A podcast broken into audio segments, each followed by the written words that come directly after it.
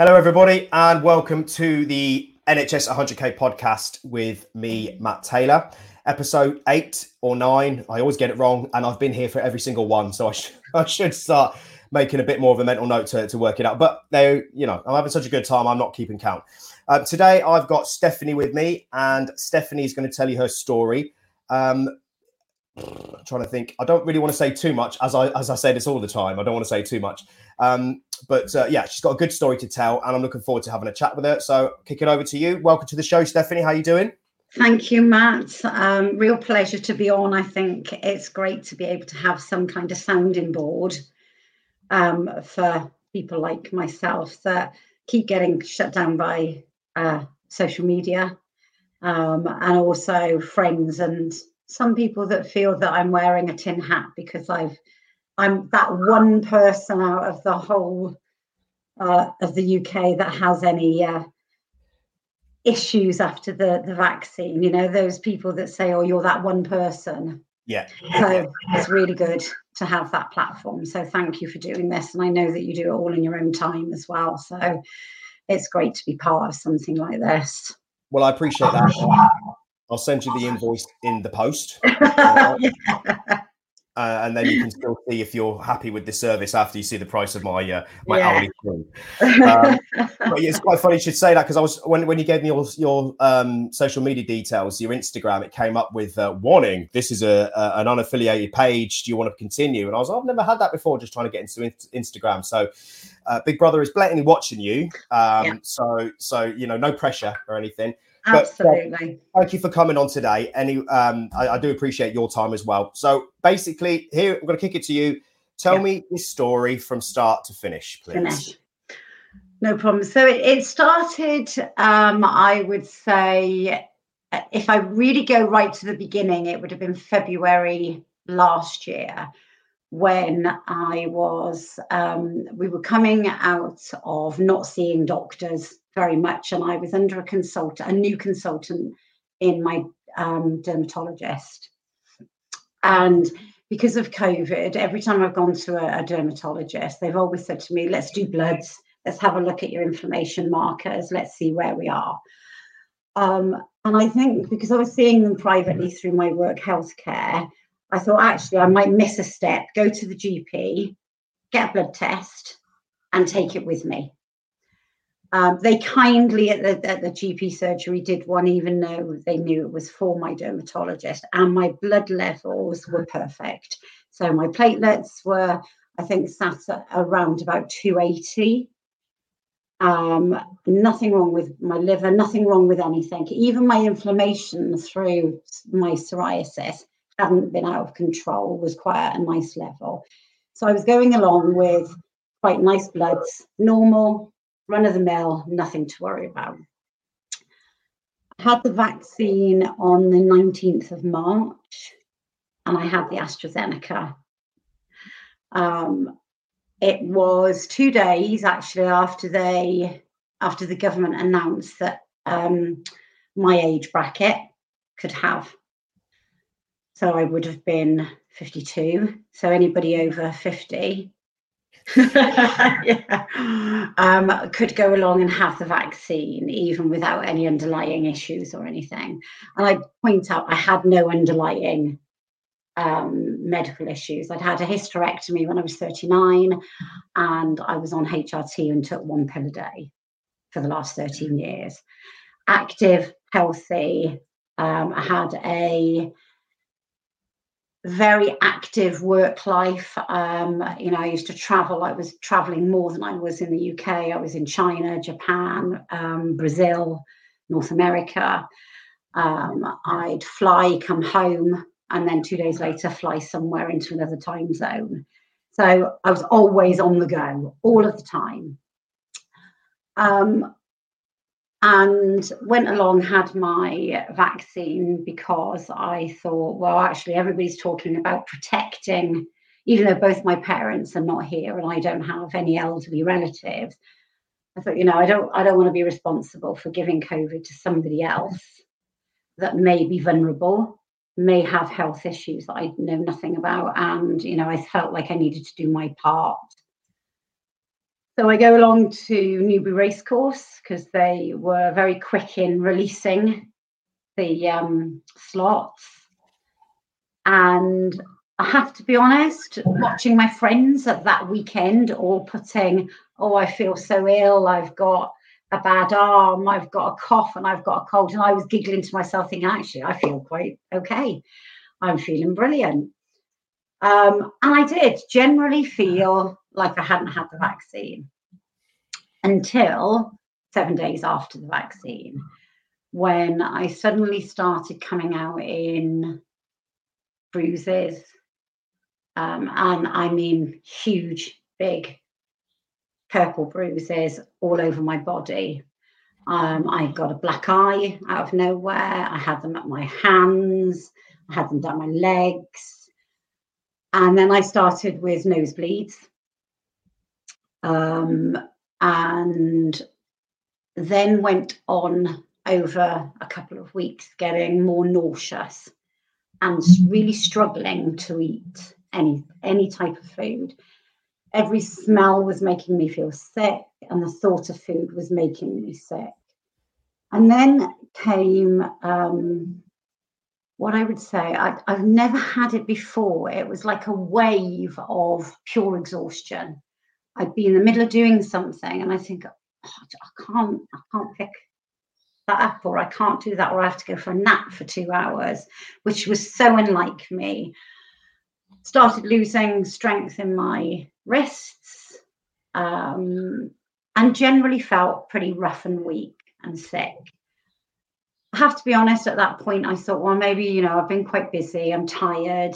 You know, I hadn't had, we hadn't had a holiday, any of us from COVID. So you start to think, oh, it's, it's got to be that. Um, my daughter and son in law had moved house. And it was actually them that said to me, if you don't get a doctor's appointment, we're taking you to A&E because they saw the biggest difference in me. They saw the decline the fact that you know they lived in a, a house, three story house, I'd be able to run up those stairs. I'd get up to four steps and I couldn't breathe. Um, you know, everything was such an effort. I couldn't eat. So on the bank holiday, the first bank holiday of May last year, I um, on the Tuesday contacted our GP and said, um, I really do need to see somebody. I really don't feel very well. I'm getting these constant nosebleeds, um, and I'm a little worried. At which point she said, Well, we can't see you for three to four weeks. We don't have any appointments. Um, and actually, there's no point seeing you unless you've had a blood test and I can see what the bloods are. Um, so she gave me an appointment. I think it was for 11 exactly 11 days after i rang i had an appointment for my bloods. And in that 11 days i went off sick from work because i just um, you know i was on zoom calls and i couldn't concentrate. It was almost like i had this brain fog that i, I people would be talking to me and i'd be looking at them thinking i, I don't know what you just said. That's me every day. um, yeah yeah you know i don't know what you just said or i don't know what you mean or i'd be talking you know uh, there's a, I was talking about a wheelchair and I couldn't remember the word, and I was saying, you know, that thing that you push people on with wheels. Um, and it started to progress steadily worse. That it was, it was like I was five years old. That you were mm, te- reteaching me words. So eventually, um, 10 a.m. on the, the day I went for my blood test, um, normal day, went for my blood test. I'd got to the point that I was hardly eating anything. Um, and I have to be honest, I'm most probably one of the only people that have nearly died and come out of hospital fatter than I went in. And I think that's really unfair, but hey ho.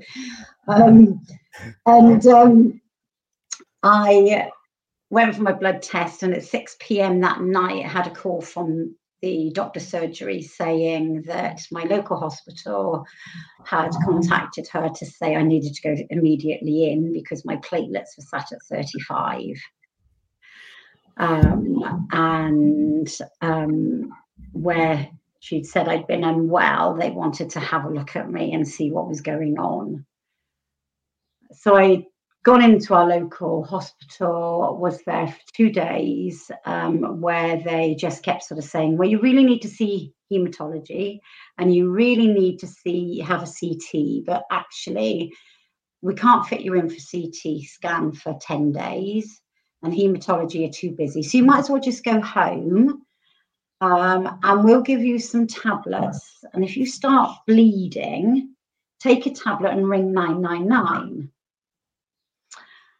um, as you can imagine, my daughter was very much, well, I just don't think this is right. Uh, but I was very much, well, it's a weekend. I'm going to sit in hospital. You don't see a consultant on a weekend anyway. And if they think that I'm capable of going home and I'm not ill enough, then that's okay. She's and so the doctor come back after my daughter sort of kicked off and said, "We'll we'll just do a ultrasound just to make sure there's no initial bleeds or anything in your tummy or, or anywhere. Um, and if that looks okay, you can go home. So, whilst I was down there, the scanning lady said, actually, your spleen looks normal, and that's what makes your platelets. And I mean, I to be fair, I knew nothing about platelets and um, any sort of medical term when it comes to your bloods, really. I hadn't had a, a reason to. Um, she said, but your liver looks a little bit odd. Um, she said, have you been having pain in your liver at all? And I said, I'm, I'm in pain in that general area, which is, but I, I thought it was the spleen because of the platelet. She said, mm, I think your liver looks a bit out. So when I got back upstairs and saw the doctor, I said, "Oh, that you know, the lady downstairs said that my liver looked a little bit odd." She looked and she went, "No, it's fine. You can go home." Um, so off I go. So this is a Friday night, and um, I landed up spending all weekend in bed, feeling really rough again, still not eating, not being able to keep any food down, nosebleed after nosebleed after nosebleed, gums started to bleed. Um, my eyes were sore. I, I, just generally felt really unwell. Um, took the week off work and thought I'll just rest and see if, you know, by the following week I felt any better. Um, Friday night of the following week, I was about 2 a.m. I was sat watching a film and I had the most horrendous, horrific pain um, under my sort of in my rib cage in the upper quadrant on my right hand side. Um, and again, I think you, you, just think, oh, I'll take some painkillers and it it will go. Um, and I, I I think I knew where my liver was at this point, but I still didn't put the connection that there was that was where my liver was, and obviously there was something going wrong. Um, so I waited until about 5 p.m. Saturday afternoon. I'd had a bath, still the pain was horrific, was by this stage being sick. So um, an ambulance was called and the paramedics came out and um, still at which stage I just said, oh, give me some strong painkillers. I'll go to bed. I'm sure I'll be fine. And they're like, I think you're a little bit past that. We're going to be taking you in. And they were they were absolutely brilliant, absolutely fantastic. Took me into our local hospital where I spent half the night in A and E. Where, to be fair, they they did manage to get my pain under control. and surprise, surprise, they also did a CT scan straight away. Um, so I had my CT, yeah, CT scan. And then they transferred me into the ward that I think is just a ward that's waiting for a bed to go, you know, you, where you wait, you then get put on the correct ward. And I landed up staying there for four days because I don't think they knew what to do with me. They kept saying, I think we're going to send you home. Um, and I, I, mean, at one stage, the porter came to get me for a scan, and he went back out to the nurse and said, "I can't take her like that. She's climbing up the bed because it, it was so painful." And I was crying all the time. You know, it was so painful. You, you couldn't have visitors because of COVID. So you, you know, you're scared out of your wits. Nobody's telling you what they think is wrong. Um, and all this time, my platelets are, are tanking as, as well, which makes you feel quite poorly. After four days, they said, Oh, you can go home this evening. I then, another consultant arrives at my bedside and we he she's asking me a, a history and everything else and said um, actually we're going to transfer you to the liver unit we think it's your liver um, so i spent nine days up on the liver unit where i had scan after scan test pain relief um, and the, the doctors, I have to say, the consultants were brilliant in the, in the liver unit. But again, I think at that point they didn't really know. They knew something was wrong, they couldn't put their finger on what. And then one of the consultants at Swindon apparently said, um, I think she may have Budd-Chiari which is a, a, liver, a very rare liver syndrome. It's um, one in a million worldwide, but one in a million in Asia, but one in two and a half million in Europe. So they don't see it very often. Um, you know, you are quite a rarity, but basically what it is is um, you get web kind of um, blood clots in your liver so that with the platelets.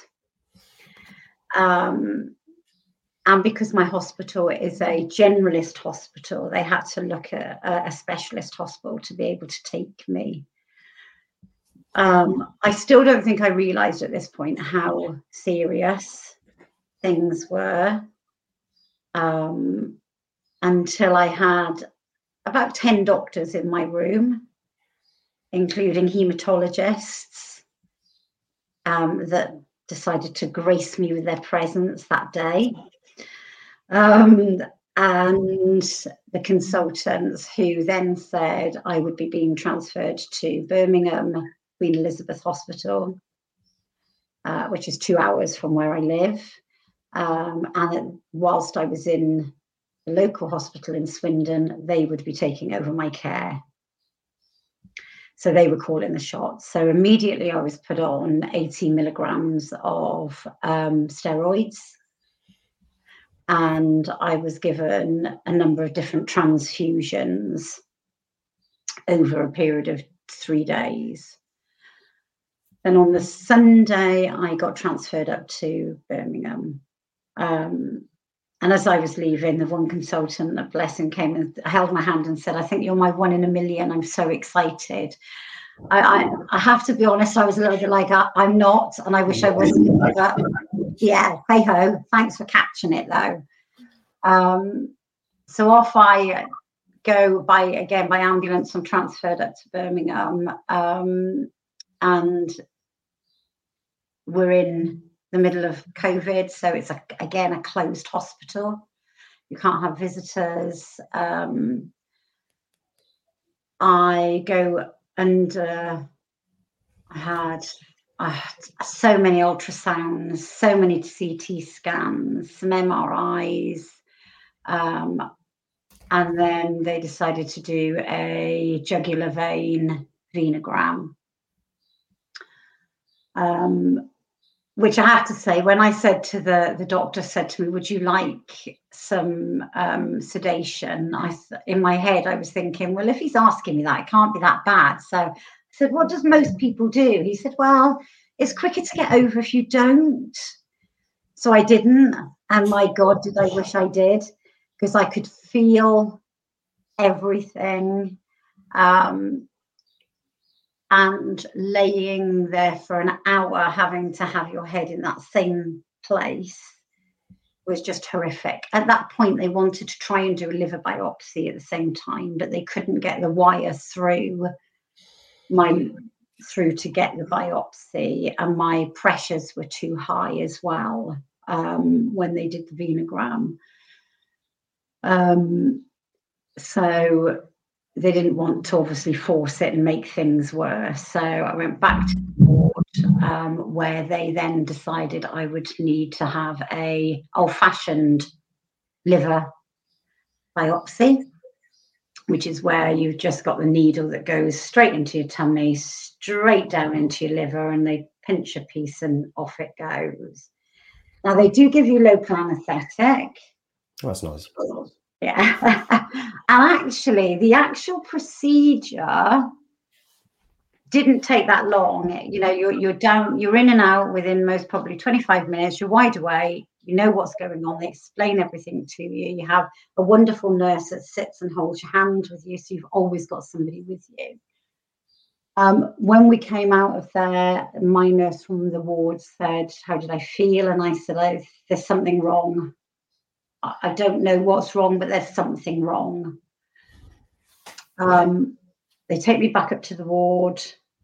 A group of consultants come and have a few presses that literally take me through the, the roof and said, actually, let's get back down to CT and have a look what's going on.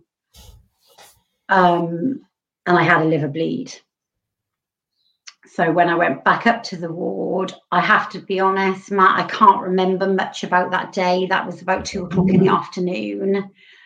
Um, I had ICU doctors, I had the critical care team. My daughter had been phoned to be told that they didn't know if I'd make the night. Um, and they were taking me into surgery to try and get the, the bleed under control. I remember waking up a few times through that day, um, but it's it's a haze. Um, I remember eight o'clock that night because I still hadn't been moved because I hadn't been stable enough to move by eight o'clock at night. Um, them saying, I'm an ICU doctor. We're just waiting for the consultant. We're going downstairs. What it's one floor down, but the consultant wouldn't allow them to move me unless he was in the lift with me. Even at that point, I still didn't have a clue how serious things were. Um, and then next morning is when all the consultants come back in and said that they would have been less, they were less, they would have been less surprised to have a call to say I died on the table than how surprised they were that I was still there the next day, which is, you know, is a frightening thought when I look back and think, you know, your, your life really does flash in front of your eyes when people say that you get exhausted. You do. I remember getting to a point that day thinking, oh, just just let me die.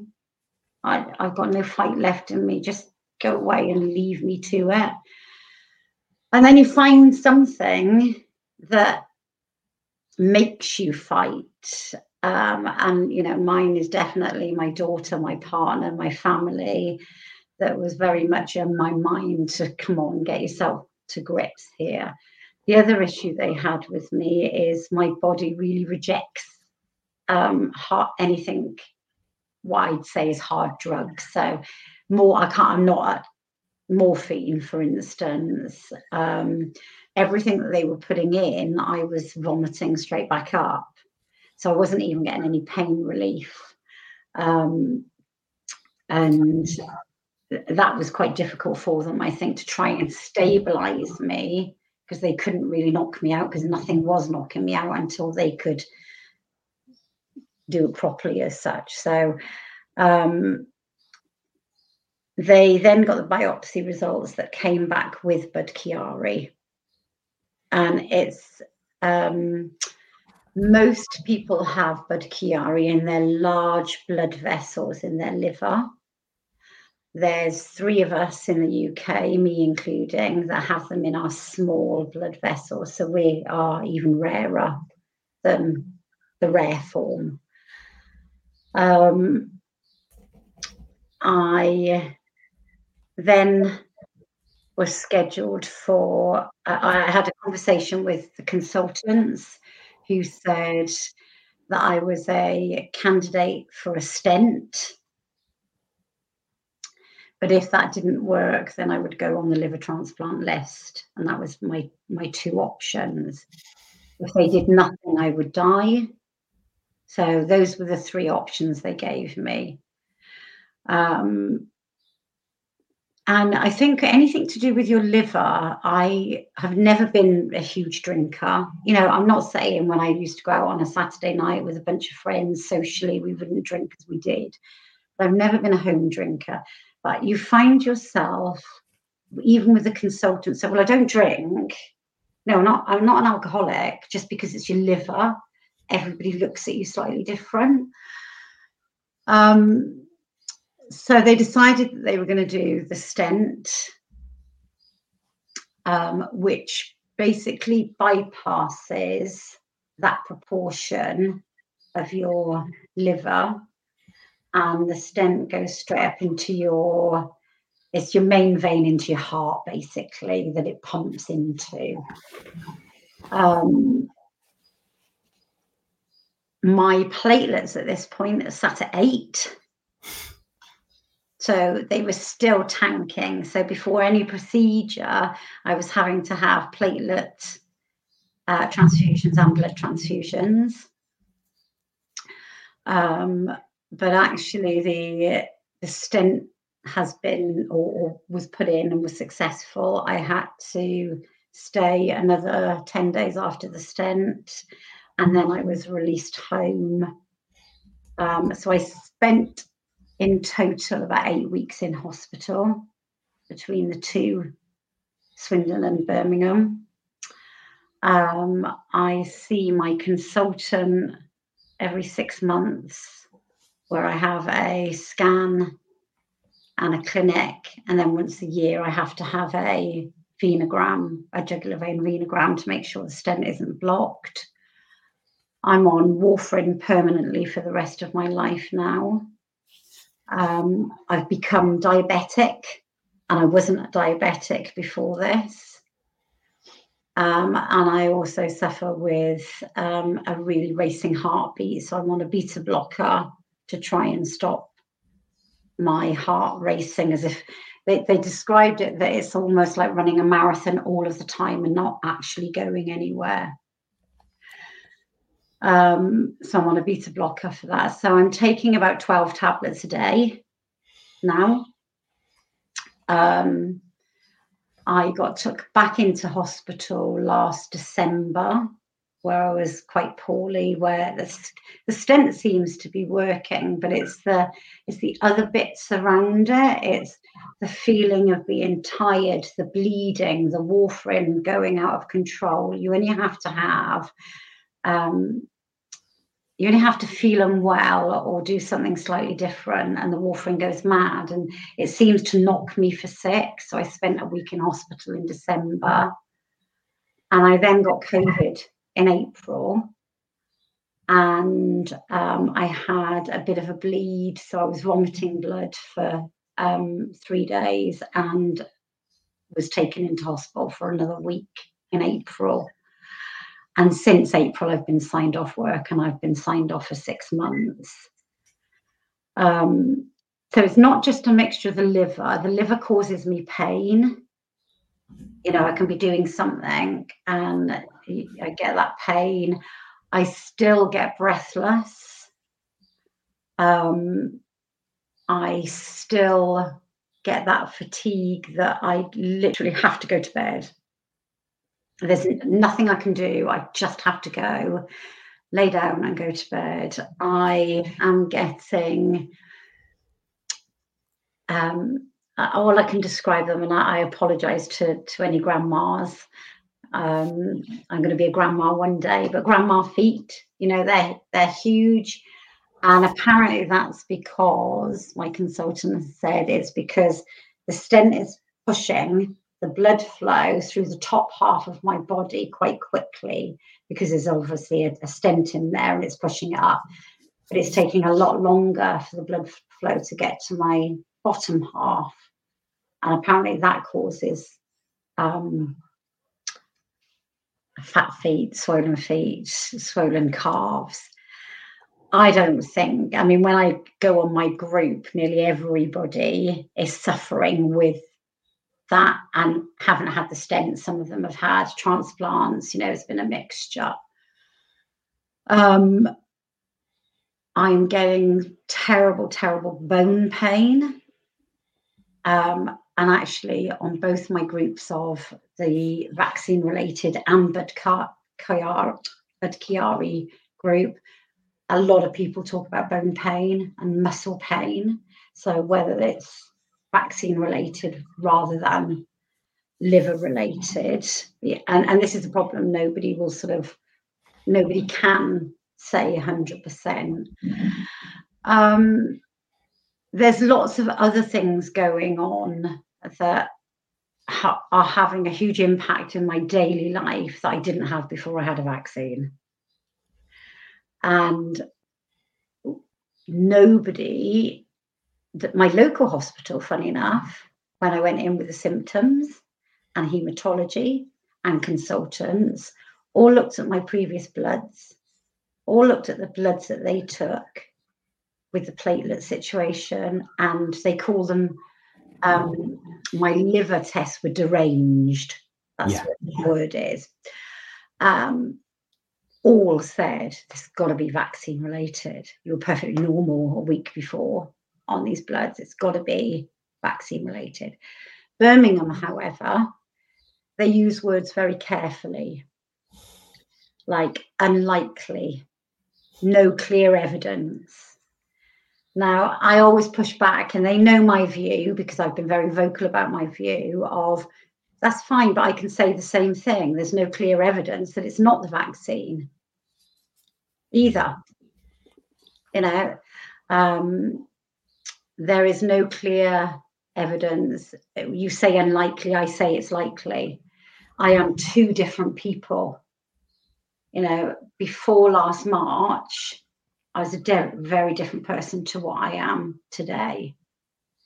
Um, I have a critical illness cover with work that have said they won't pay out because uh, because Budd-Chiari is not in their policy because it's too rare and I don't come under liver failure because the term for liver failure, you have to have jaundice, which I do, even though I'm not yellow, I always have uh, my jaundice levels are always slightly high. So I always have jaundice. So I, I, I do get that. But there's something called, and you'll know this better than me, ascites, where your tummy, you carry so much fluid your tummy looks like you're about three years pregnant. And um, the third one you have to have permanently, and there's a really posh word for it, a medical term rather, um, where it's your brain is being affected by the toxins that your liver is not kicking out. I get that occasionally, so I don't have it all the time. So to to get my critical illness that I've paid for for the last 10 years, I have to have all those three things and I don't. So they won't pay out. Um, so it's you're in you're between a, a place now where I'm not well enough to go to work, and I have to be honest, work has been amazing. They have supported me. They have been absolutely amazing and allowed me to take the time off. And we, we do have an insurance that they've now put me on that allows me to be off work with um, a lot less pressure. Um, obviously, I don't earn the salary I was earning. Um, but at least it's giving me the option to try and get some recovery time in but I've had to wait sort of 26 weeks to be able to get that because it's a um, a period of time that you have to be poorly for before that insurance kicks in. So it's not just the illness, I would say. It's it's the illness, it's the financial, it's the work, but it's also the piece of what you were to what you are now, and are you ever going to get that back? You know, I, I don't want to live like this for the rest of my life, that I'm too breathless to walk to the shop. Um, you know, I don't want to be that person that, you know, I had tickets to see Ed Sheeran that I landed up selling last week because I thought it's not a chance. He's rubbish anyway. I love Ed Sheeran. Hey, I've, I've seen him in real life. I've seen him live. He's rubbish. Rubbish. There's going to be But, you know- screaming now. yeah, you know, there's not a chance I could have done that all day. I just couldn't physically have gone to Wembley, queued with 80,000 people, got up to our seats, which were high, and spent the whole day. You know, if I go to a barbecue, I'm there for two hours, I'm home in bed. You know, it's it's all of that combined. So not only are you dealing with those emotions and how much you've changed and how your life has changed, you can also look at the positives. You know, my daughter got engaged. I'm moving in with my partner who is mm-hmm. amazing and I don't know how he puts up with me and I don't know how he wants to put up with this medical stuff that's going on. But for some reason he loves me enough that he wants to. So there's some really good positives, but there's so much more to just, oh, you're ill. The other big part about that is you've got the government and every everybody else saying you don't exist. Oh, you don't matter. You know, you've saved the lives of millions of people um, because we had to get roll it out. And if you're real, that's fine. It doesn't matter. And you can see it in people's faces when they say, "Well, I suppose there had to be a few of you that were unwell." To save the rest of us. Oh, well, thanks for that. You know, I'm sure my daughter really appreciates what she went through last year. Um, so I think, you know, the, the diabetes, for instance, that I found really difficult. Um, having to take pills for that, and and that was induced by the steroids. Um, you know, it, it's it's such a big mixture. Um, and I don't know if I'll ever be capable of doing the job that I did before. If I had to look at it today, I would say no. You know, there's not a chance I think I could travel the world like I did and do such a pressurized, full on, seven day a week job. Um, I'd love to hope that one day I'll get back there. And I'm trying to be positive enough to think that I will but I, I just don't know. And I think nobody, apart from the likes of you, I've got a, a group of friends that haven't been vaccinated, that are very much we- we're not going to be, and they will not touch our children. Um, and you know they go to the rallies and the protests. That group are, are behind me, and and then you've got the group, like I said, that you just don't exist for them and there's nowhere for you to go. There's nowhere, you know, you go on social media to just say this is happening and you're closed down all the time. You know, So there's a lot to unpack there, but so has it been officially diagnosed as a as a a, a, a vaccine induced injury on your records yet or not? no, No. no. And I'm being pressured into having, because I've only had one vaccine, and my consultant keeps saying to me, I know that you feel that it was the vaccine that did this, but I do think you should have the second vaccine. We don't have to give you ANZ, and that, which I have to be honest, I responded, well, that's lucky because it doesn't seem like they're giving anybody ANZ anymore. Hmm. Um, and he just looks at me because I think he's he's uh, understands where I'm coming from. And I, I he said, but COVID could kill you, and I said, and so could the vaccine. I'll take my chance. and and that's where I stand. You know, I think I've got. I think I've fallen into the trap of professionals that are never going to say it's vaccine related until something comes out in five years' time. Or no, it'll be sooner than that. Yeah. It'll be, yeah. It'll be, there seems to be a two year lead time. And I, I was speaking to um, Red Pill pharmacist Graham the other day about this. Um, and he and we we kind of I've been battering it around for a bit, but we seem to think there's about a two year lead time on on certain things. So we're two years into the jab, and now we're just starting to accept the fact that people have had injuries. They've obviously paid out some of the compensation to certain people. Yeah.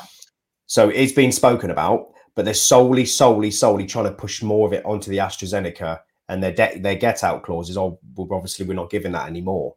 Um, so that's them just kind of brushing it under the carpet.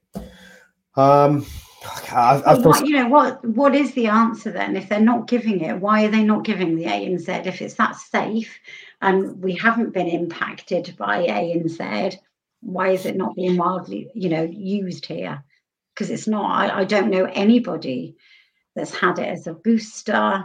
No. um, or even actually i only know a handful of people that had it as a second jab. Well, they stopped it. I think they stopped it pretty much everywhere really because of because of that. They, they weren't going to say it was that but pretty much everybody i know that's had a, a, a serious reaction to it has has had an astrazeneca um, yeah.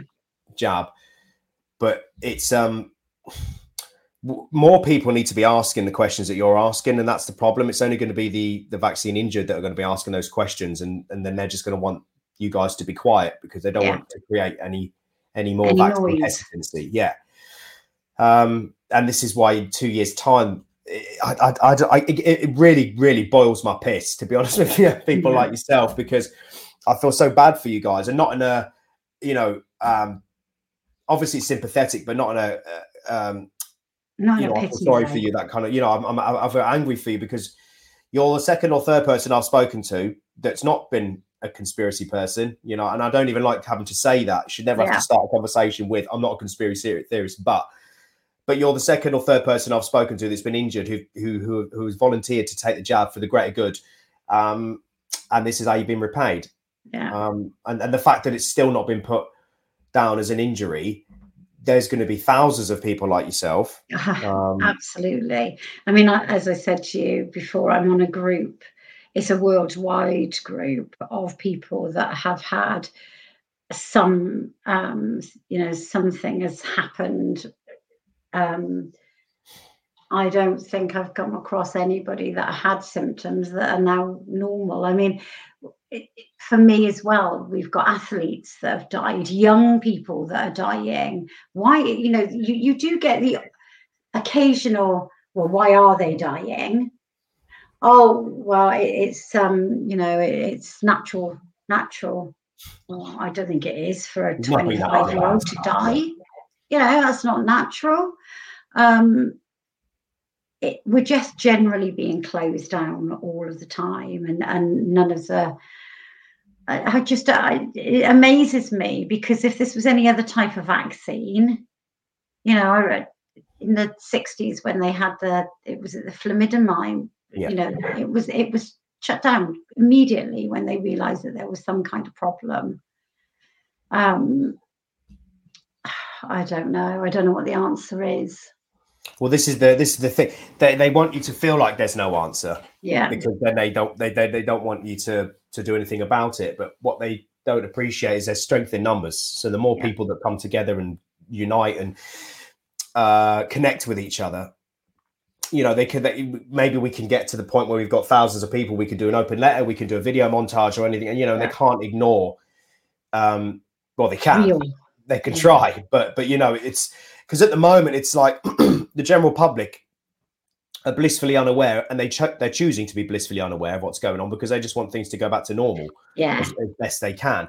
But there's a large percentage of the population that have done the greater good or done the right thing that now uh, have had effects from that. And i guarantee there'll be people um, like yourself that won't feel right uh, but they won't want to put the two, the two together, or they do, but they're too afraid to say anything because Yeah. the way they'll get treated. So we- we're still not getting a true account of how many people have been, you know, suffering. No, I mean, you, like they said to you as well, my daughter, who's 26, you know, she had the vaccine and within three days had shingles. Mm. Yeah, you, you know, uh, you can't tell me that these instances are not related. Um, it's a bit like I said about my bloods, ANZ, platelets, blood clots. And this is the thing: if it was something Hello. different, yeah, Yeah. Well, this is it, isn't it? If it was something different, um, my um, there's someone I know that they had a burst blood vessel in their eye. Um, they, they took the AstraZeneca. They, they, they, they're still suffering with chronic fatigue, headaches, really unwell, Yeah. lingering coughs. You know, and you you you, you want to turn around and say, well, what, what could it be? Um, and, and from, from, a, from a clinical background, and I was going to ask you this as well. When you were going, because obviously you told me you, you spent about eight weeks in hospital, but to get to that point, it was about four and a half, nearly five weeks before you actually went into hospital yeah, and they started treating you properly. So perhaps, and this is the annoying thing, perhaps if someone had mentioned the word vax induced injury prior, they may have been a little bit more hot okay. and getting things sorted out and may or may not have, you know, prevented the um the liver damage. yeah. But so did anyone so you said that you're so so that all the people in in your local hospital they were all like yeah this is this is looking like a vaccine they were all saying because because obviously they had a copy of my last because it's our local hospital my blood work goes to them they had a copy of my last blood test and it was all normal and then when i got admitted and they did the bloods everything was off the scales. Um you know my, as i said my platelets in three weeks had dropped from two either 270 or 290 down to 35 that's not normal. And the only thing that happened in those three weeks was the AstraZeneca jab. AstraZeneca, yeah so and this is the annoying thing. So from a clinician's perspective you would say have you been anywhere in the last three weeks? Have you been any traveling? Have you done anything? Have you started any new medications? Have you changed your diet? You know all those things that that would potentially trigger something in a normally fit and well person.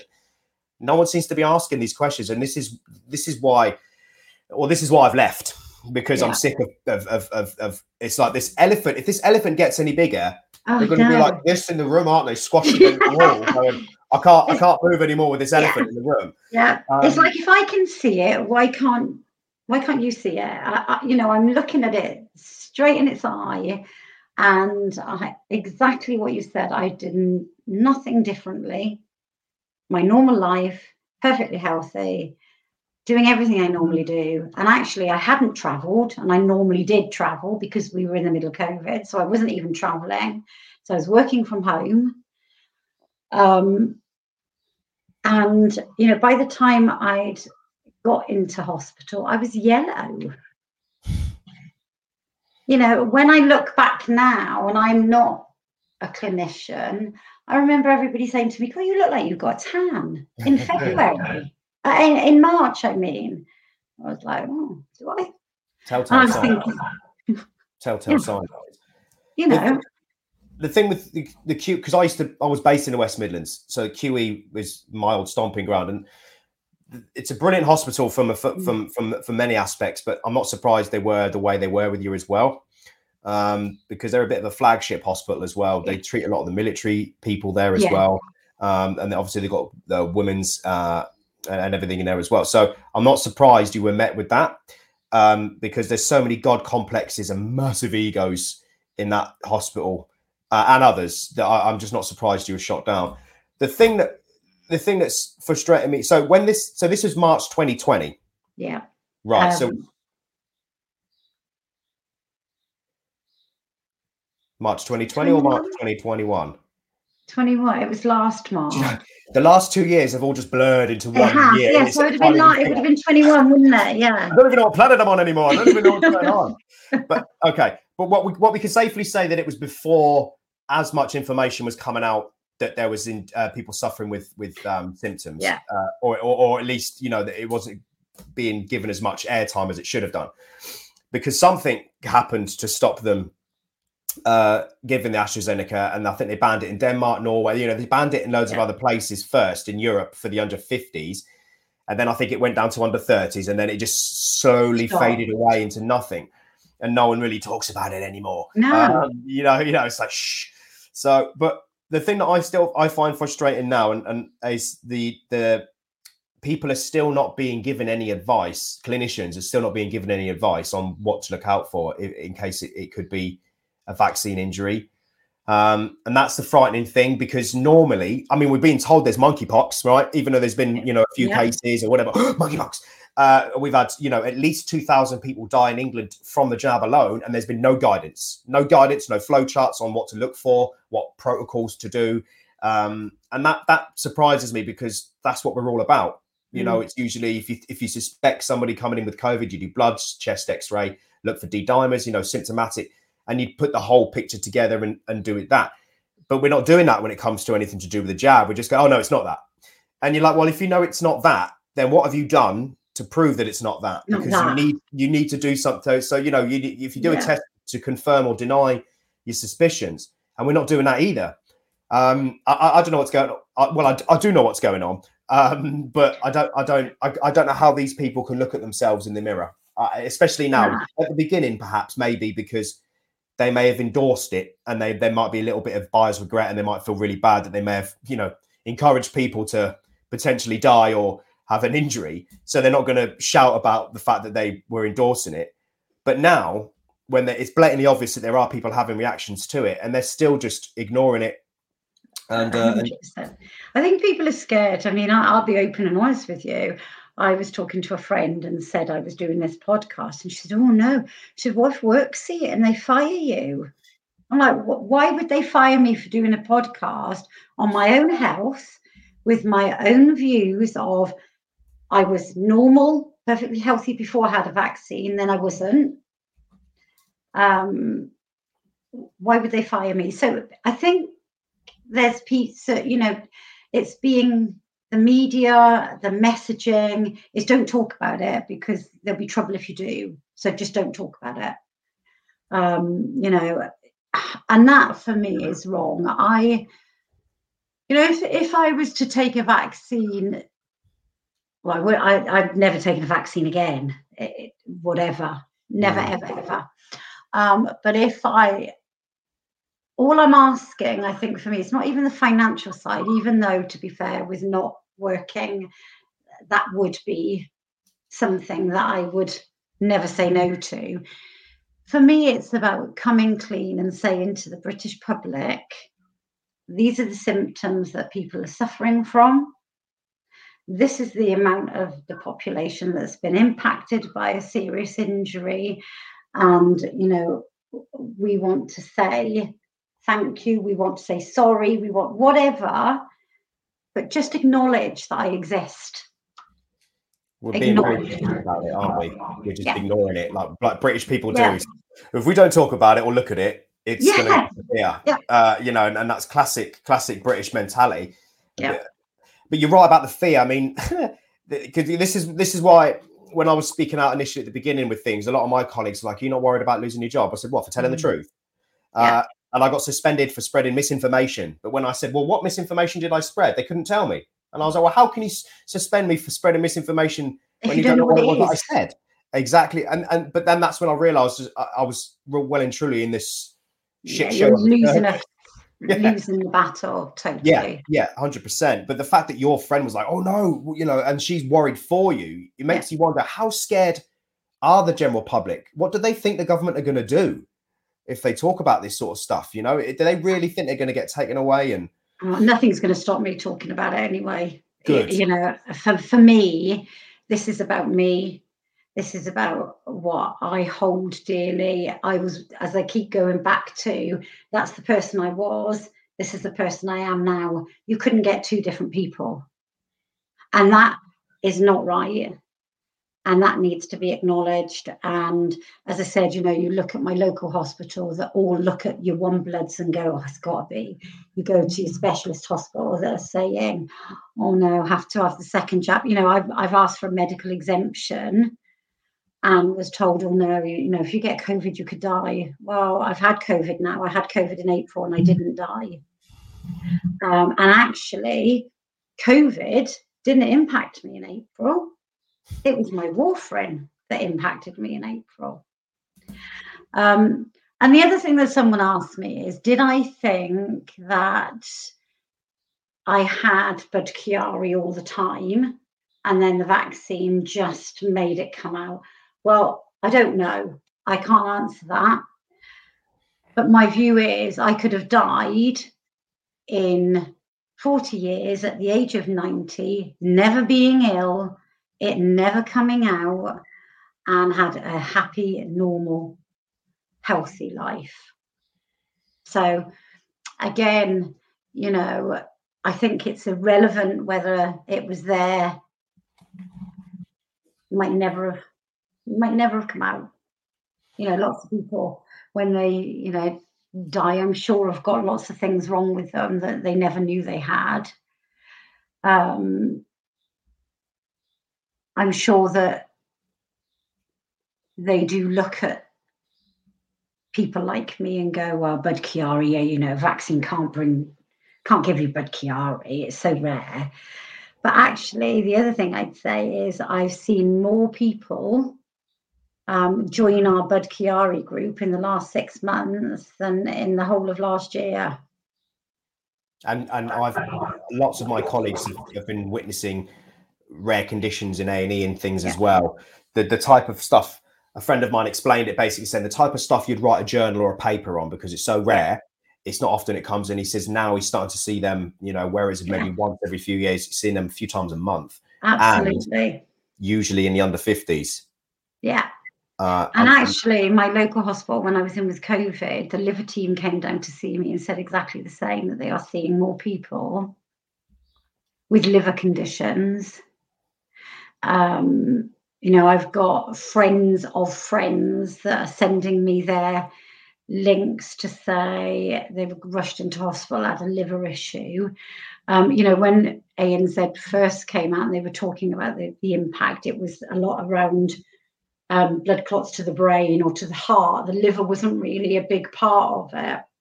But actually, I'm hearing a lot more about the liver now playing a part. Well, your liver is responsible, obviously, for for lot for filtering your blood. So if your platelets are that low, it's going to struggle to filter your blood, and if it yeah. is, it will be getting bunged up with all these micro clots. Yeah, uh, a bit like the coffee strainer. You know, it will yeah. get blocked up eventually because, and that's what's causing the chronic fatigue uh, and then eventually liver will just pack up and not be able to work properly. Yeah. Um, and and and you know, so it makes sense because they've done it in a very clever way. Well, whether they did it on purpose or not, we don't know. But it's so easy to attribute it to like what you said. It could have been there already, and it's just decided yeah. to flare up, or it could have been vaccine induced. And it, and that's the annoying thing because it's like unless you've died, lost a leg, or you're completely over sixty percent uh, debilitated from from the jab, then it's definitely not the jab. Uh, yeah. and that's that's that's horrendous because now there could be thousands and millions of people over the next three to five years, and us tinfoil hat folk. They, they've they've said potentially certain doctors have said you know within the next three to five years we're going to be seeing a lot of deaths. We're already seeing excess deaths, mm-hmm. um, in, in, in, in, and they've already published um, papers and articles on it saying it's not from COVID, um, which I don't know whether they wanted that to be a happy thing, but but the first thing everyone's going, well, what is it then? Um, and the fact that people are I, I don't know. I mean, because I've spoke to my wife about this. My, my wife's on board with me. She's not taking the jab or anything else, but she she said to me the other day, um, she's a bit of a stress head, not in a bad way, but she said, I cannot imagine how I would be feeling if I'd have taken the jabs and all this stuff was coming out that I may or may not have a ticking time bomb inside me. She says, I yeah. that stress would be so unbearable yeah, and it is. It's it's not like I said. It's not just a liver thing for me. It's you know, diabetes, then this tachycardia thing. it seems like I'm always waiting for what's what's next. What am I going to have to take a pill for next? Then, um, you know, what's going to happen next? Is it you know nobody will say really truthfully about the life limiting you know, yeah, I've got a stent in my liver. Does that mean I'll live as long? Or is my life now shortened? you ask those questions and it's like, well, uh, you, you, know, we don't need to talk about that. Well, actually, yeah, we do. Um, yes, please. You know, I'm very pragmatic. Just give me the facts. I'll make up my own decision. I'll do what I need. Um, but I keep, you know, if I hadn't have had those blood tests for the dermatologist, mm. I st- I know I still would have linked it, but in my mind, they are that that gold nugget. Yeah, it's a bit more concrete, isn't it? Hundred percent. Yeah, that gold yeah. nugget. There was nothing wrong with me when I had that before I had the vaccine. My bloods were perfect. You know, middle of the range for everything. My B12, every, you know, my folate, everything was normal. And then everything just tanked. Have you been involved has there been any other doctors reaching out to you to help or anything like that in your group or anything? No, no. I, um, I mean, the dermatologist in in Swindon did say, you know, if I need anything, to to contact him. Um, but to be fair, he did ring me when I first came out of hospital, and I, I wasn't well enough to come out really. Um, and I had a bit of brain fog, so I have no idea even what his name was. Yeah, but he did ring me. For, we were on the phone for about an hour. And then, you know, when I had to ring Swindon for my discharge paper papers, the one doctor I spoke to, she said, "Oh, you're the lady that got affected by the vaccine, wasn't you? Seriously ill." I thought, well, you've all oh. been talking about me then, and you've all attributed it to the, the vaccine. Because I think what's what seems to be happening in the smaller, the smaller places I don't know whether there's just because it's so few and far between. It's not. As, I, I, I don't know because you'd, you'd expect the places that were busier and more forward think not forward thinking, but more equipped and you know more trauma centers and everything else to be more kind of on it. But they seem to be denying, um, denying it even more so. Yeah, I mean, I when the hematologist in Birmingham came round. I, I did say to him, did you did you get a copy? Because he kept talking about my platelets, and he said you've got no you know, there's um, we've got no history. I said, I can give you the history right now, right the second. I've got the bloods. I can give you the history. Wasn't interested. Absolutely was not interested in hearing that the blood test I'd had before the vaccine. I said, my GP will send you everything. Swindon Hospital will send you everything. Not interested. So I had a. Co- go on, sorry. Uh, and then, you know, it's the other things like um, you're already always worried. You're more prone to liver cancer once you've got Budd-Chiari. You know, in my last um, clinic appointment, they found a lump on the liver. Luckily, it's a, just a nodule, so it's nothing. But you know, you go through that every six months. If they find something slightly different, that you then have to go for MRIs and you're waiting for test results to come back and you're sat there thinking, do I have cancer? Don't I? You know, is there something else wrong? And and nobody also understands that, you know, what you go through sitting thinking about stuff like that because you're trying to stay positive for everybody yourself and everybody. Sometimes it's difficult. But this is yeah. the whole kind of scenario that we're in at the minute. Everyone's very much like, "Well, I'm all right, Jack. I yeah. had my two, and I'm absolutely fine." And you're like, "Yeah, for yeah. now." Yeah. Um, you know, I keep uh, saying that. you know, not that I want it to happen, but it, no. it, it doesn't seem to be. When I was doing, when I so I used to do home visits for for GPs in my in my local area beforehand, and I would see a surge in things about eight to twelve weeks, maybe sixteen weeks after a dose of the jab. Um, and the patients would never put the two together. You'd, you'd say to them, well, "We had the jab recently," and they kind of look at you and say, "Why are you asking that?" And oh yeah, it was about six weeks ago, but it, it's not that. And even the patients say it was not that. And you go, "I'm sorry, are you dusting off your medical degree? Are you? you know what? What investigations have you done?" And I don't, I, I don't say that to them, but I, I, I often sit there and think, right, okay, so you definitely don't think it's that. Okay, fine. So, so what is it then? Because obviously you're, you're 90, you've had these conditions forever, and they've been well managed and relatively okay now, six to eight weeks after you've had this, everything's going crazy. So I don't mean to sound bad, but generally I, I accept people. There are different levels of intellect. I accept that, but it was the sheer not even wanting to kind of entertain the idea, and it was just. And it's like, God, I, I don't know how to make it any more obvious. they've been brainwashed. You know, I was supposed to be going to Greece in, in June this year, and I've pushed it to next year because having had COVID in April and still not feeling great and still being breathless and still being fatigued, I don't want to go on holiday like that. So it's affecting every part of my life of what's important to me. You're not even guaranteed um, to get there anyway at the minute, are you? I might pass out while flying. You know what I mean? And this is the thing. I'm genuinely afraid to go on holiday. I really want to go on holiday, but the, the, I've got friends who are pilots, and there's a lot of inf- they're, they're they're a similar sort of position as doctors. They don't want to speak out too much because they might lose their pilot's license yeah. and all this kind of stuff. But there's loads of evidence out there suggesting that there's issues with that as well. So I don't want to be in a flight, 18 hour no. flight to somewhere, and then he just decides to have a an, an event in the cockpit. Yeah. I mean, I, I, when it all was going on, I uh, and I'll name some names, but it was like Dr. Hilary Jones. I mean, who made him an expert in vaccines? Oh, he he's been reported Honestly, to the PMC. Everybody they were getting on the news, you'd sit there and I'd think, so they're a GP. I mean, I, I have great service. I'm really lucky with my GP surgery in, especially since I've been diagnosed and I've been quite unwell. They see me really quickly. I only have to call, and you know, I am seen as a priority patient. I couldn't ask for anything better from them guys.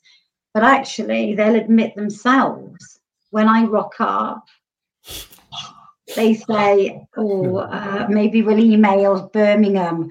You can see the fear in their face of, oh no, you know, even to I don't suffer with hay fever yet this year. I've had hay fever. Mm. Um, and I can't take antihistamines because of my liver. So they go off and they're, you can see them scratching their head to say, well, what are we going to give her? We don't know. What should we do? And they bring in the pharmacist then and they're saying, oh, you can give her this, this, and this. But, you know, that's my life now. I go to the, the GP and I, I put the fear of God into them. They're going to start to like you're going to see them t- turning the sign saying back in ten minutes and shutting the curtain. She gone yeah. yet? She gone yet? yeah. you know, but they'll they'll email Birmingham and say she's come in. This is the situation. What would you like us to do? But that's annoying because clinicians in Birmingham are a specialist centre. This they they're trying to just palm it back onto Birmingham. That's the thing, and it's like no, no, you can't do that. You're a clinician she you know you're you're there in front of them with with a thing that can be treated you know look at i, I don't know i'm not a doctor I, am not but i've been i've been a paramedic for 12 years i, I have I've, I've done all right I've, I've worked with a lot of doctors i went to uni to do a second degree so i could work in gp practices and see patients and everything else in that capacity and doctors and I, there might be some doctors that agree they're not as smart as they think they are right mm. they really ain't um, and there's some doctors I've asked about just basic things like vitamin K2 that you should take with vitamin D. Oh, I don't know. I've not looked into that. I'm sorry, what? Uh, and then you find out that doctors don't actually get hardly any training on nutrition at all. And you think, no. hang on a minute, that should be a fundamental thing because if you can give good nutrition advice, you can make your patients healthy yeah. with what they eat and things. So but that goes to show that the it's not a, it's about retaining information and knowing what medications to prescribe that's it yeah. it's not about teaching people how to live longer how to be healthy you know and all, and, and and unfortunately people put doctors on too high a pedestal um because of, of their doctors and they're really, a doctor yeah but a lot of them yeah you get lost in the system a little bit as well so yeah. when i went when i got took in in april um, Swindon, I'd been having a couple of blood tests in Swindon. Um, they never said anything. I'd been up to Birmingham, they never said anything.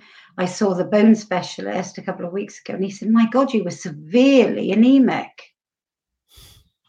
I'd had a, I had an iron transfusion when I was in Swindon when I had COVID. But nobody sort of put two and two together and thought actually you know some of the symptoms that she might be having is anemia. Let's get that sorted. No just nobody did. So I, I you do get a little bit lost as well. You do but you know you talked about your brain fog right yeah. all the clinicians that are seeing you have had at least two jabs yeah and i'm just going to kind of leave that there because yeah you know what I mean? If you're getting brain fog, You know. Yeah. Yeah. But, but you know, we, can we talk about that? You know, is that is that No. going to be you know, and, and would these people even admit it? Because consultants are massive douchebags, Mm. um, in my opinion, anyway. And, and I, I know lots of people that work with them very closely, and you know, the a, a consultant is only as good as his under team, if you know what I mean, the team underneath him that he's supposed to be managing and looking after. Um, but I, I, I can't believe what what I've noticed, and I can't defend it really. Is is the the the change in the NHS? I don't know what's happened. Everybody's just it's they're, they're try, there, there are those that still try and do what they they can, but there seems to be this massive dissidence about what's happened over the last two years. Yeah. They're still trying to bring in masks in certain settings now because cases are rising. And you think to yourself, look, we're never going to get rid of COVID like we never get rid of flu, right? But we don't Yeah. make everybody wear masks and take jabs and flu jabs and everything else. So can we just stop, please? just get on with it now. Yeah. I, I don't think we've got any choice. I mean, I, you know, the, the, the doctors often say to me, you do wear a mask when you go shopping. I'm like, no, I don't. I don't wear a mask. I ever wear a mask. You know, I'm living my life. What at the end of the day, I could walk out and get run over by a bus. Um, you know, I don't want to live in fear. I don't want to live in pain and Mm. I don't want to live not being able to do the things that I always used to do. Uh, but I certainly don't want to live in fear. Uh, and like I said, you know, when you've got experts that are coming on, I mean, they, they seem to have stopped the experts coming on now, but all through COVID, when those experts on COVID, but we've never seen COVID before, um, were coming on the TV and, and brainwashing 90% of the British population, um, the likes of Dr. Hilary Jones, that for me um, needs to be put in prison. He does. He was so vocal and knew nothing about anything.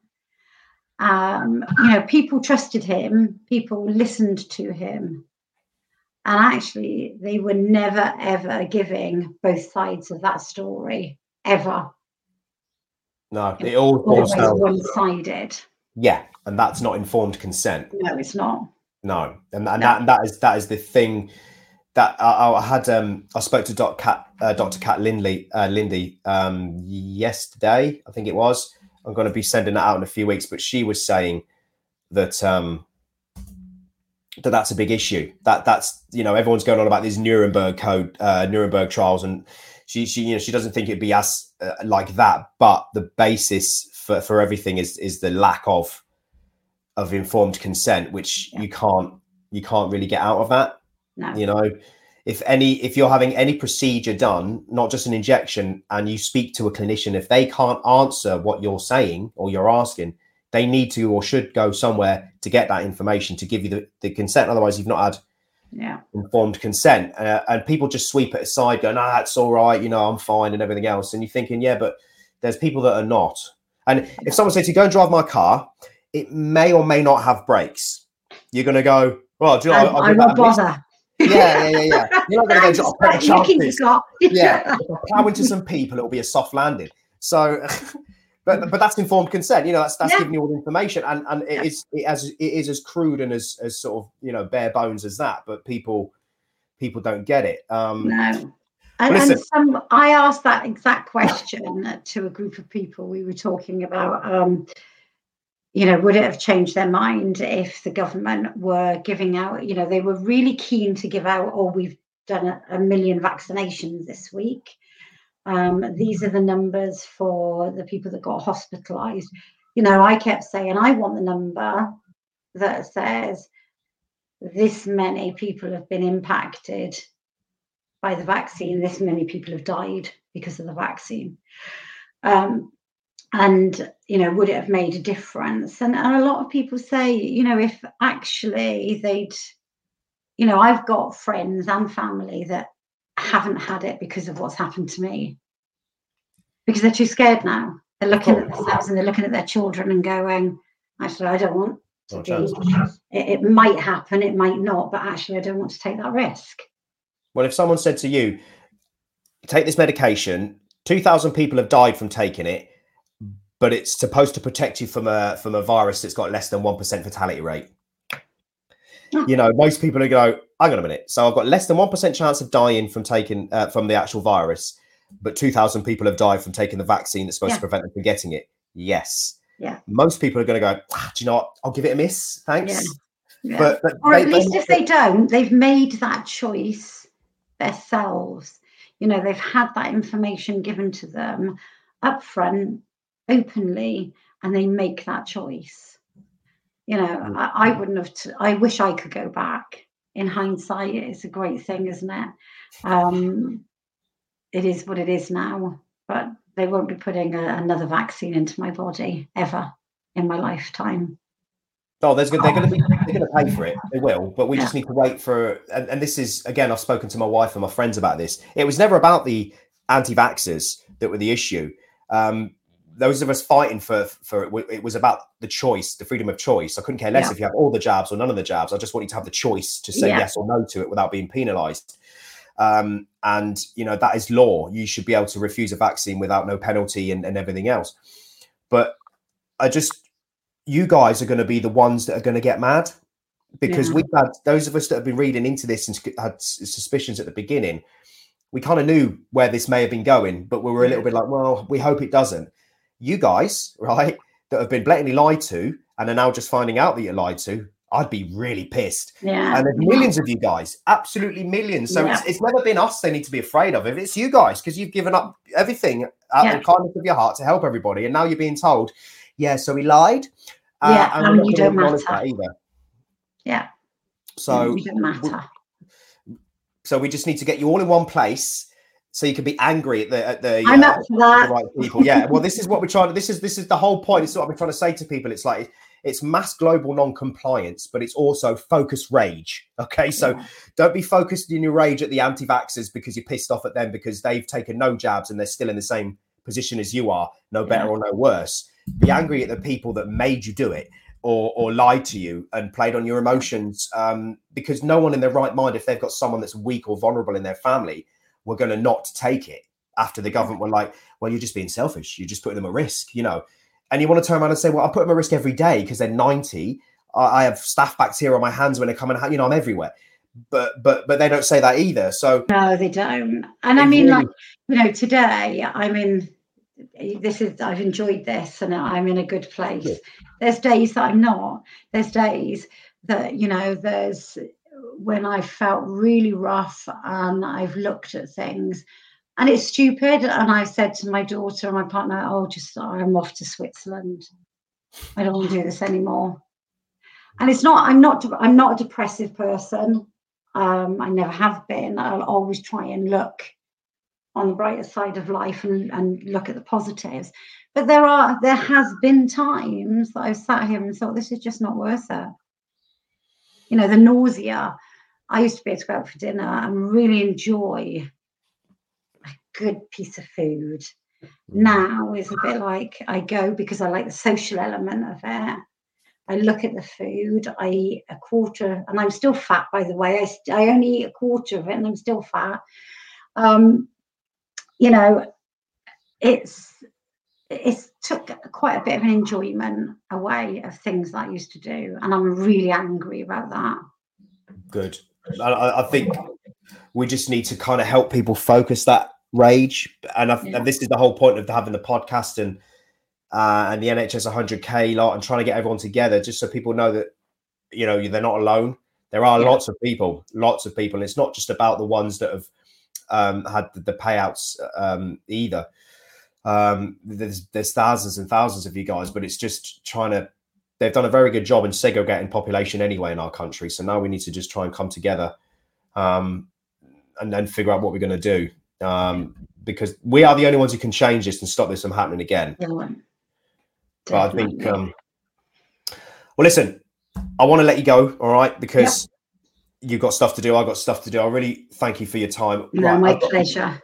No, no, it's been nice. It's been nice chatting. It's been one of the more sprightlier ones, given the topic, anyway. Because I've had um, Alex Mitchell on here before. I don't know if you know that gentleman. He unfortunately lost his. That one lost his leg? Yeah, he lost his leg. Yeah. Yeah, and and um, you know, he, he was a lovely gentleman. I still speak to him now. He's, he's a brilliant guy, but he's an angry Scotsman, obviously. You know what I mean? So, so the government, I don't think, realise what they're what they're going to be doing. Um, but um, I'm simmering. I'm angry. I, I'm just not the type of person that it comes out like that because Yeah.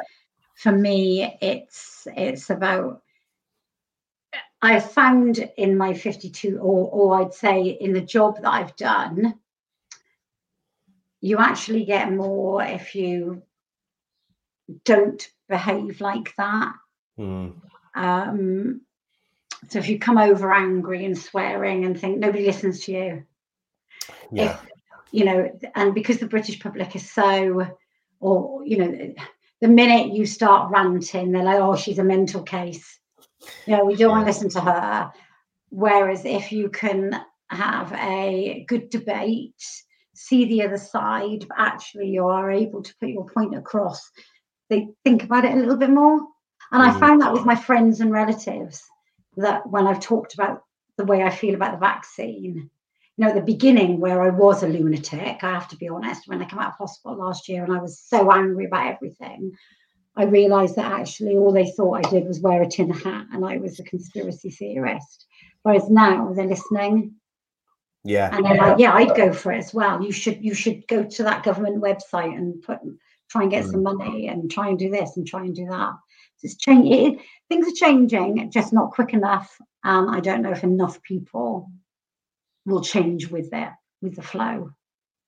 I think it will over time. Now, now that now that they've, like I said, now that they've they've acknowledged the first compensation scheme, um, potentially. But I think a lot. I think personally, I think a lot of people, like you say, are, are afraid because they don't want to know. Only they know if they're not right, and even if it's just a slight thing, um, like you know, night sweats, or Yeah. you know, they're colder than normal, or one of their toes has gone blue, or it might not be nothing too detrimental to, to them, but only they will know if they're not the same. Yeah. Um, and all this talk now of people like myself and you knocking on the window, going, "Hey, you know that jab you thought you, you know, you were taking that you thought was making me safe? Wow." Well, let me tell be. you. Yeah. So yeah, you know they've created this bubble of safety from taking the jab, and we're coming in trying to destroy it. yeah. That's They're it. not- We're not- done for. Yeah, yeah, exactly. So we, we need to try and work on a dialogue between the two sides, but the other side need to be willing to engage in a dialogue, and that's the problem. They don't want to talk about it. They're just like, oh, you, you like you say, you're a tinfoil hat person. Like, no, no, no. I just read data, I look at evidence, and I look at people around me all sick all the time and dying. You know, but you know that makes apparently that makes me a tinfoil hat. But you know, it's so much more obvious now um th- than it was at the beginning when people were saying these things, and it's like, oh, it's in the trial stage, it's this, it's that you know, and now it's like, oh, it's it's absolutely fine. Ignore the deaths. We're going to give it to your six month old kid. All right, and Oh, we're going to, you know, we're to put it on the uh, on the preschool immunization program and stuff as well, because you know, loads of kids have died from COVID, and you and you just, I, I, I, I, I have to get off. I have to get off. You know, that's the, that's Yeah. the thing because I, I get angry, and those people that know me know I get angry. it's it's it's controlled focus rage. Um, yeah, because no, I like you say otherwise but but it's getting hard I, I'm, I'm like i, I want to give it to other people go use my rage yeah. and please get angry and i'll be there to speak to you afterwards No, and I'm I'm more than happy to to join this fight and be part of it. It's nice to find a group of people with the, you know, like I said, I've got a few people, but nobody's sort of taking that stick and waving it yet. So it's nice to be part of this for me. yeah we are the only ones who can save ourselves and i Yeah. know that there are some people just sitting there saying oh you know we're waiting for this no we know already our government potentially knew exactly what was going to happen which means our government potentially knew that people were going to die Yeah. which means technically they were okay with it um you know and, and and then the more you dig into it the more sinister it sounds which is why people have trouble speaking Yeah. about it and looking into it because it's just horrible it's horrible And lastly, I'll say this and then let you go. But I, I'm not a politician. I don't normally bring politics up. But the fact that, that the gentleman that will be leaving us as our prime minister has lied about just about everything possible in his term should tell the people something. Yeah, you think he would, wouldn't you? Just as a mic drop, like you know, Yeah. when he's like, "This is my last speech in the House of the Commons," and by the way, you know, everybody knew what was going on. Or I've lied about everything. yeah, yeah, yeah, yeah, yeah. And this is the thing, and but every every every government's been the same, and and the world is on fire at the moment. Yeah. People probably don't know. There's there's protests in Amsterdam. There's protests Yeah. for farmers. We're going to have food shortages soon. There's protests in Germany. Sri Lanka have just overthrown their government Yeah. by uh, booting up the People prime are not minister. going to take it, are they? No, no, no. This is it. But us British folk, it annoys me on how you know how Restrained. we are sometimes. You know, it's like we're all based on decorum. It's like, well, let's have a tea, cup of tea, and maybe write a letter first and engage in dialogue. And you're just thinking, come on, no, there comes a time where we have to get angry, guys. Um, Yeah. And this ain't going to change unless we make it change. Yeah. And and you know, we've already had two years of the government knowing how far they can push us before we say yes or no to stuff. And pretty much we've done everything. The majority have done everything the government have asked, even stand on stupid signs two meters apart from each other and everything. So they know that they can push us. Yeah. Um, but I tell everybody, I say, go and watch the Pixar movie Ants, right? I And it love that film. It explains it all. 100%. I don't know a better way of explaining it. In a kid's Yeah. movie, go watch it and it explain it all to you. But the moment enough of us wake up, that'll be that'll be the the, the pinnacle. It'll be on, But when things are decided. yeah, Well, the, like you said, the world's what's going on in America, and you know we're going backwards. Our Yeah. freedoms are being taken away from us, and everybody's sleeping through it. sleepwalking into communism, I like to say. Yeah, yeah, Well, listen, absolutely. Thank you so much. I've got your twi- uh, your Instagram details. Is there any other details you want to shout out to anybody where they can find you and things I like am that? on Twitter actually, and I am Oh. on Facebook. Um, I'll send you my Twitter piece, Yeah, but my you can add it to Facebook is just Stephanie Barrett, B A R R E T T. Okay. By the way, Facebook didn't come up with your name when I was searching for it. That's why I said Did to you. No, that, and it gave me a warning when I was trying to look for you on Instagram as well. That's why I was like, hey, I'll So- check my privacy as well to make sure. privacy. But it might be just be what you're yeah. saying. What because Yeah. TikTok keep removing my videos and I keep disputing them and then they go, yeah, sorry, yeah, we'll put it back up. So it's it's just like they're just there, aren't they? Annoying. Yeah. Uh, time. Facebook actually put a cover over one of my pictures because um, what they call anti-vaxxers were using it as part of their campaign. Because I put a picture on mine, they put warning contains graphic content. I mean, Like, really, it's a picture of a sunflower. Facebook, in my opinion, is is I'll post things on Facebook to do with this sort of stuff, and it gets no engagement. No. I'll post a picture of my big toe, and it gets thousands of likes. You know what I mean? So you totally know that, that there's an algorithm there somewhere. Twitter, in, in my opinion, is, is probably one of the only places at the moment. Yes, I know there's bots and this that, and the other, but there seems to be a lot more uh, discussion about yeah, that. I'm on Telegraph as well. So, uh, with no Telegram. Telegram. There we go. yeah, Yeah, Telegram. Telegram. Telegram. Yeah. Yeah, I don't that- use it very often. Don't know how No. to. So I'm learning how to use that actually at We have to because when you realise there's lots of groups out there, Telegram, there's hundreds of groups on Telegram. I'll try and dig some out for you as well. Oh, um, brilliant. th- there's the NHS 100k group on Telegram and things as well. So there's always Oh, information in there about campaigning and stuff. Um, there, are, there's lots of people out there. I've, I've noticed there's lots of people out there, but they do a very good job of keeping us all really quiet. I'm surprised I've Oh. not had a strike on YouTube or anything at the moment, to be honest with you, because I've not really Yeah. been careful about what we talk about. Um, so, but you know, we, we've got to come together. That's why they don't like things like Telegram because we can talk to each other Yeah. and you know, you know, Yeah. organize and stuff. But Mm. well, look, I'll let you go. Thank you so much for your time. All right Pleasure. please come uh, stay in touch. Let me know how things are going. Yeah, I All right? will. If you want to come back on and discuss anything in the future, let me know as well. All right. Brilliant. Thanks, Matt. You take you care. Take, right, you take care, Yeah. darling. All right. Take care. Take care. Bye bye. Bye bye, darling. Bye bye. Bye bye.